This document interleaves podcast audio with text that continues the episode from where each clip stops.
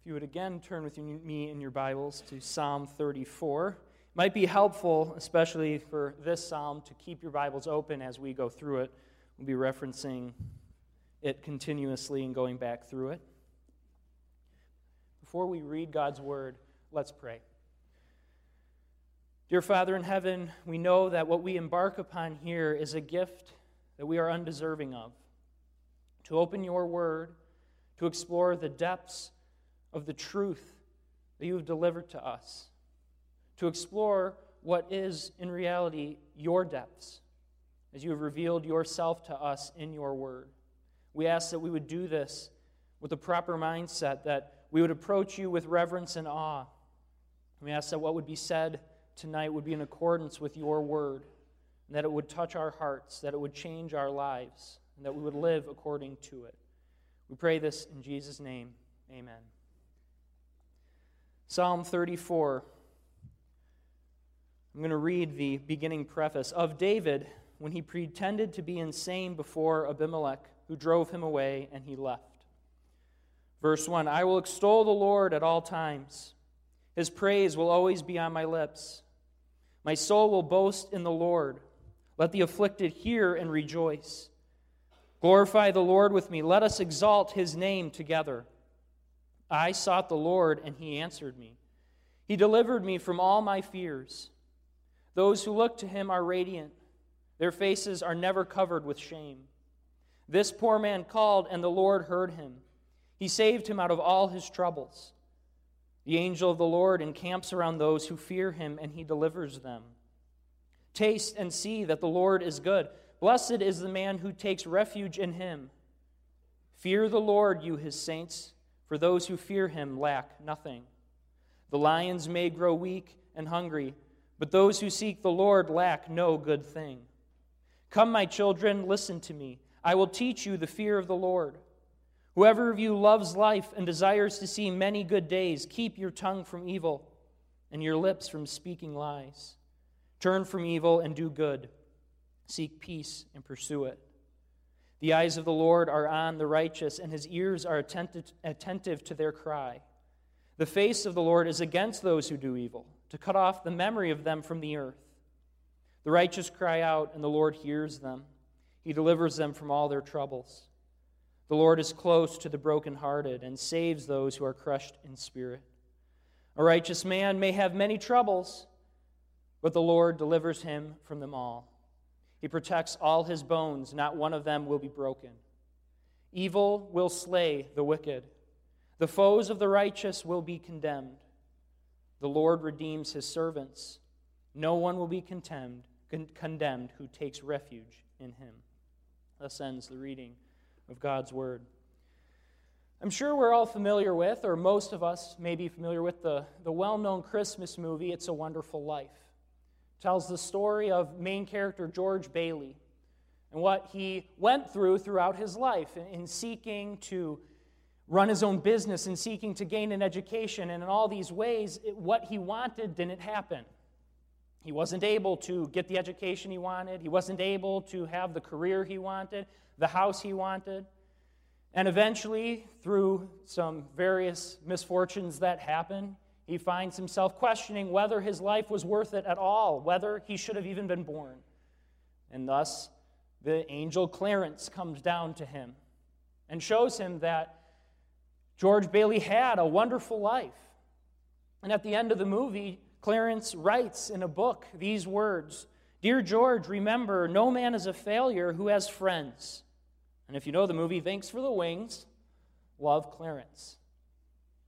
As much as I love this movie, it, it pains me then to say that this last sentiment doesn't really get it fully right. It, it's raising the question in many ways what's a wonderful life? What's a worthy life? And it, though it may get closer to the answer than what in the movie, what Potter was, the sentiment of no man is a failure who has friends, is that really a worthy life? Now, why do I talk about this? Why do I bring it up? Because in many ways, Psalm 34 is an answer to what is a wonderful life? What is a worthy life? What makes a life worth living? In fact, our psalm asks that question in verse 12. It's better translated in the ESV as, What man is there who desires life and loves many days that he may see good? In essence, it's asking, What man loves life? Who desires a wonderful life? And then the psalm answers what indeed a wonderful life is. It shows us that true joy is built on the fear of the Lord and on his abundant deliverance. And as we go through it, I'm going to continue to try to say this theme. This is what the psalm is really getting at. A wonderful life comes through praise, deliverance, and fear. A wonderful life comes through praise, deliverance, and fear. This psalm, before we get into it all, a little couple introductory words, is an acrostic. It's a Hebrew poetic device of beginning each verse with a different letter of the Hebrew alphabet. It's, it's very common. We come across it frequently, but sometimes acrostics then don't follow a simple pattern. You don't always arrange material, it kind of weaves in and out. It follows themes in a very beautiful way.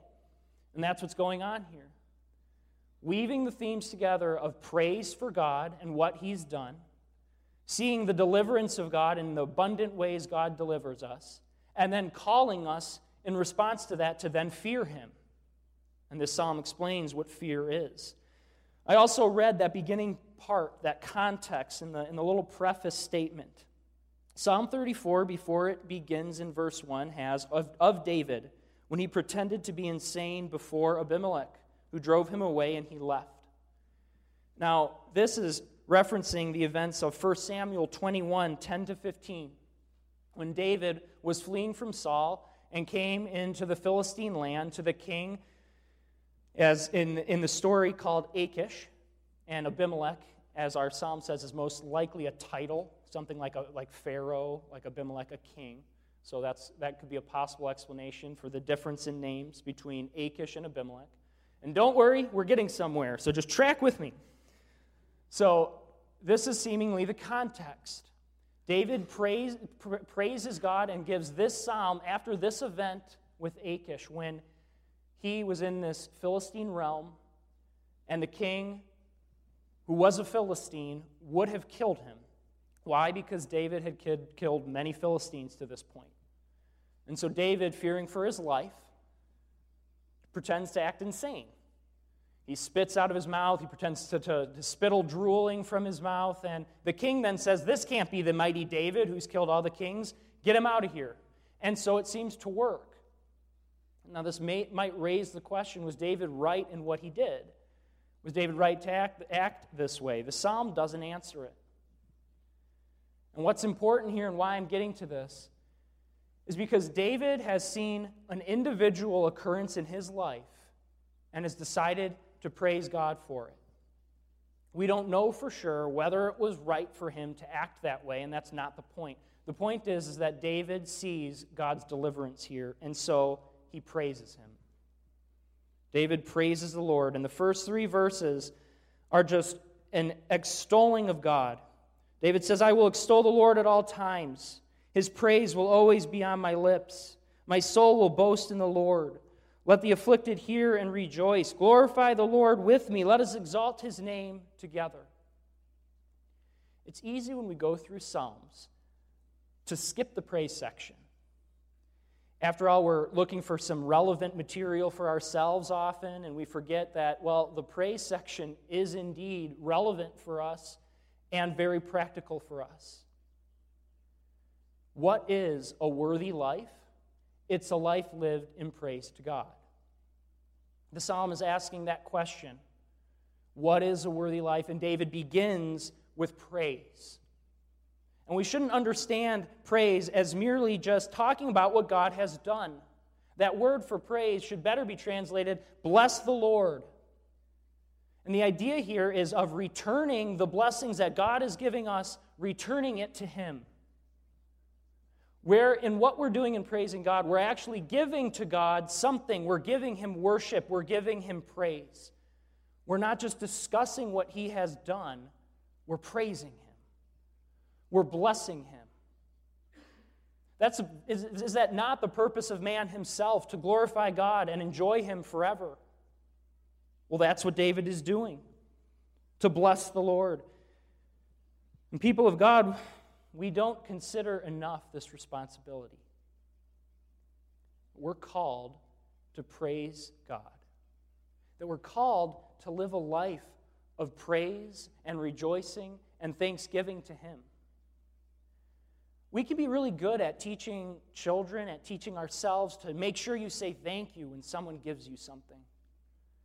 Sad reality is, often when we see something that the Lord has done in our lives, when we see some sort of deliverance, our response may be a half coherent prayer of praise. Sometimes we do praise God. But if we're honest with ourselves, often we slip here. Often we're not even clued in enough to what God is doing to see that our lives are full of events to praise Him. Just like David here. You see, you might think with the context of this psalm that David should have praised himself. He was in the Philistine land and he decided to act insane, and the king let him go. Wasn't David orchestrating all of this? Wasn't this David's saving of himself, and he says no. He knows exactly that it was the Lord who did this, it was the Lord who delivered him. And in our own lives, we need to do the same. We need to see even those things that we think we were authoring and orchestrating weren't actually so. That it's God working in us. It's God who should be praised, even for what we seem to be doing. So we, might, we must ask ourselves how are we doing in praise of God? A worthy life is lived in praise to Him. And we must seek that. We must seek that daily. There is no greater blessing in life than to be a blessing to God. That's the highest form of life. And so David begins with praise. But then we might ask the question why? Why does David praise God? The following verses, starting in verse 4 and going through the end of the psalm, show us why we praise God. What do we praise Him for? And in Psalm 34, it's for His abundant deliverance. And it is abundant, it just covers a vast array of things. Verse 4 said that God delivers from all fear. Verse 5 says that God delivers from shame. Verse 6 says that God delivers from all troubles. Verse 10 says that God delivers from lack or want of good. Verse 18 says that God delivers the crushed spirits and broken hearts of his people. And then verse 20 even says that God delivers his people from broken bones. And what that's getting at is that God preserves his people physically, that God keeps his people unharmed. Look at the vast array in which God delivers his people. We can sometimes think of the salvation and deliverance of God and, and pigeonhole it to salvation. God delivers us by delivering us from our sins, and that's true, but he delivers us in many different ways. It could be from delivering you from a king who wants, to, who wants your head. It could be from anxieties that you have, the fears that you undergo, the sickness that you have. It covers everything. The abundant deliverance of God is over every issue. God delivers us. But now we come to that question I'm sure you're all asking How can that be? We all can look at each of these verses and think of our lives or another's life and say, but God's not delivering that person. That person still has cancer. That person was sexually abused. That person was physically abused. They're Christians. Where was God in them? And this gets us at dealing with trusting and knowing that God does deliver us from everything, even when we see the pain and problems in our lives. To answer this question, we actually have to look deeper into this psalm. The psalm says in verse 17, the righteous cry out, and the Lord hears them. And notice this He delivers them from what? From all their troubles. Verse 19 says that a righteous man may have many troubles, but the Lord delivers him from them all. This psalm is not making the claim that the people of God will not undergo trouble. In fact, it's saying that they will. The righteous may, un- may have many troubles but the Lord delivers him from them. So that's the first point we have to see. We will have difficulties, we will have troubles. But then, what is God's deliverance? See, the problem with the way of thinking that we have is we can often confuse God's deliverance with his removal of the tribe. We can think and, and place God in this box, in this structure, that the only true deliverance whereafter, the only true delivery of fears or anxieties, is when we don't have the battle, when we don't have to face them. That's not actually fully correct. You see, the deliverance of God comes in many ways. Sometimes it's like what David experienced seemingly instant freedom and instant deliverance, where the king lets him go, God delivers me. It's, it's, it's like clean, it's easy to see. God delivered. There are other characters in God's word where that doesn't happen, where you see Paul and his thorn in the flesh. Well, deliverance for Paul comes in two ways deliverance from Paul's thorn in the flesh, deliverance from those type of trials that linger with us that we might never fully overcome on this earth. Well, one is that Paul knew what God was doing. Paul knew how he was working through it, and thus he accepted the trial. He accepted what he was given because he knew it was for furthering of God's kingdom. And in that, he received peace. In that, he received deliverance, though he didn't receive the removal of the thorn in the flesh. And yet, even with that, ultimately in heaven, that would be removed. You see, the deliverance of God comes in a very nuanced way, and sometimes in a hard to see way. But it always comes. We will always experience the deliverance of God. This is illustrated in the book of Job. This is illustrated with everyone we see and particularly, this is illustrated in Christ. You know, this psalm actually makes a reference to Christ in verse 20. Verse 20 says, He protects all his bones, not one of them will be broken. Now, this has these, these a, a twofold fulfillment. For David and for us, this is talking about God's physical care of us, that He will deliver us unharmed, that He will protect us in our bodies. But this has a literal fulfillment in the life of Jesus himself. When he was crucified, and John 19 36 makes clear, none of his bones were broken. This sets up Jesus as the image, the definition of the one who fears God, of the righteous one. David is making in this psalm a claim that for those who fear God, they will be delivered from all fears and all trouble. So then, if we think we can have a dilemma in our lives, then look at Jesus, and isn't that a dilemma? How could the one who was perfect, who exemplified the fear of the Lord better than anyone else could, how did he not experience the deliverance of God, or did he? And the answer is, of course, he did. Through Jesus' life, he experienced deliverance in many ways.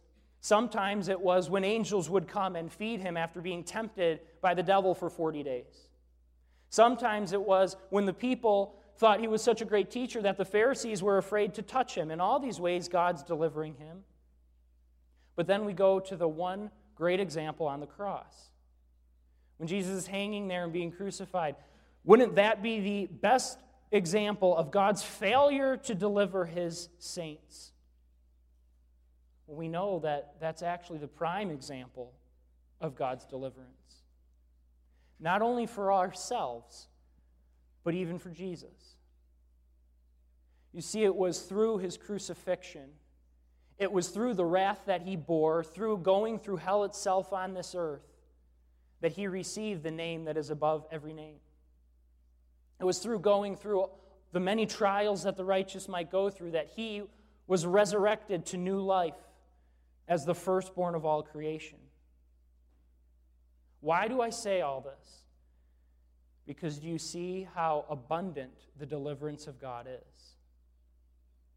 It extends to everything, it extends to our deliverer, Jesus Christ. The reason that we don't need to be afraid or that we will be delivered from all our fears and from all our troubles is because we are in Christ, the one who was delivered and thus we experience deliverance as well.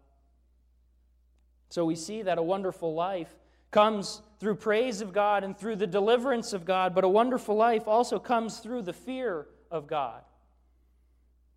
We see this beginning in verses 7 through 10 and then going on through the rest of the psalm. It says that the angel of the Lord encamps around those who fear him, he delivers them. The use of the angel of the Lord here could be referring to an angel that God would send, but other uses in the Old Testament would lend us to believe that this is actually the presence of God that encamps around us. That it is the presence of God that encamps around and delivers us and protects who? Those who fear the Lord. Verse 10 explains that the lions may grow weak and hungry, but those who seek the Lord lack no good thing. Lions in the ancient world were the epitome of self sufficiency. A young lion was the top predator. It was able to hunt. It had no it had nothing to fear. And even they lack. Even they want. Tying into the fact that the enemies of God themselves, the very powerful in the world, will lack and grow hungry, but the people of God don't.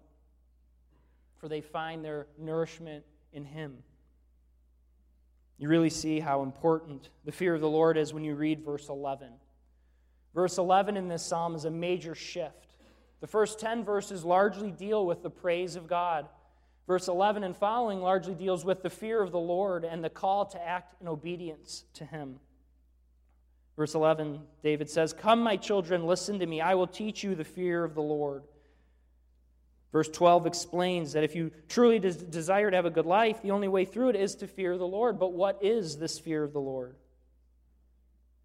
Notice what happens, what he says right after it. Come, my children, listen to me. I'll teach you the fear of the Lord. Whoever loves life and desires to see many good days, what? Keep your tongue from evil and your lips from speaking lies. Turn from evil and do good. Seek peace and pursue it. Fear of the Lord is obedience to his law. The fear of the Lord is hating evil. Proverbs 8 makes this clear. Proverbs 8:13 says, "To fear the Lord," and it defines it, "to fear the Lord is to hate evil. I hate pride and arrogance, evil behavior and perverse speech." You know, I don't think we would probably connect that. that to answer what is the fear of the Lord, would we put it as hating evil? Would we put it as obedience to him? The reason this makes sense is that for those who truly fear the Lord, they do hate evil. They have been transformed. You can't pretend to fear the Lord and then continue in unrepentant sin. You can't pretend to love the Lord and then also cling to and love sin. You must hate it. And we know that in our lives. Even when we struggle against it, even when we fail, we hate the sin that we're failing against. That we seek to fear the Lord and obey Him and Him alone. That is the fear of the Lord. It encompasses more than that, but that's what this psalm points to. Do you want a wonderful life? Do you want a worthy life? Obey God, obey His word. How many of us are doing that? You know, in the current Christian landscape in the United States, we don't place a premium on holy living. We don't place a premium on revering God's law. We've kind of stepped away from God's law in a little bit of fear. We can misunderstand God's law, that's, that's led to a lot of it. But a Christian is one who knows God's law and obeys it. Not to be saved, but because we already are. And so we fear the Lord. We know his power, we know his might, we know his holiness. And so we hate what is opposite God, and that sin. It makes sense in this psalm why we would, why we would go this way. Wonderful life comes through praising God. Praising Him for what? His abundant deliverance. Abundant deliverance of what? All of our troubles, all of our fears. And because of all of this deliverance, we then hate sin. We then flee from it. We become the righteous of God. Verse 15 expresses this so beautifully. The eyes of the Lord are on the righteous, and the righteous could be understood as those who fear God. The eyes of the Lord are on the righteous, and his ears are attentive to their cry. Our God sits in heaven and watches over every one of us with a careful eye. He's attentive to our cry and hears everything we say. That's the hope of a Christian. That's the joy that we have. That's a wonderful life. But then notice where this psalm goes. If verse 15 explains those who truly follow God, what they receive, verse 16 shows the opposite. It says that the face of the Lord is against those who do evil, to cut off the memory of them from the earth. The evil will be erased, their memory cut off. To fear the Lord means there will be no lasting point of you. You will be erased. You will experience judgment for eternity. And they then might wish, like George Bailey, that they never had lived. That's the depth of what the psalm is saying. That's what we've been saved from. To have our memory blotted out and erased from the earth. And as verse 21 so powerfully shows, it's their own evil that slays them, it's their own wickedness. People of God, our enemies, the kingdom of Satan, those who do not fear the Lord, those who attack, uh, attack the church, God will judge them, and in so doing, delivers us. The judgment of God is deliverance to his people. It's astonishing. This is the God we serve. And so we walk away from here today with a greater appreciation and understanding for how completely God delivers his children, for how exalted and worthy of praise he is.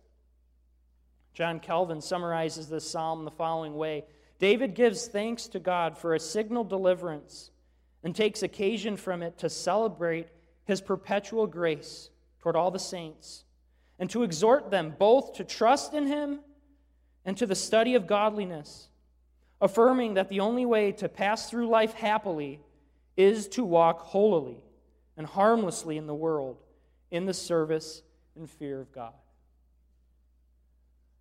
We walk away from Psalm 34 in awe of what God has done. And then, with underneath that, a call to trust. To trust in His deliverance. To trust that He will free us from all of our fears, to cling to that, and then by so doing, walk in holiness. You see, Clarence got it wrong.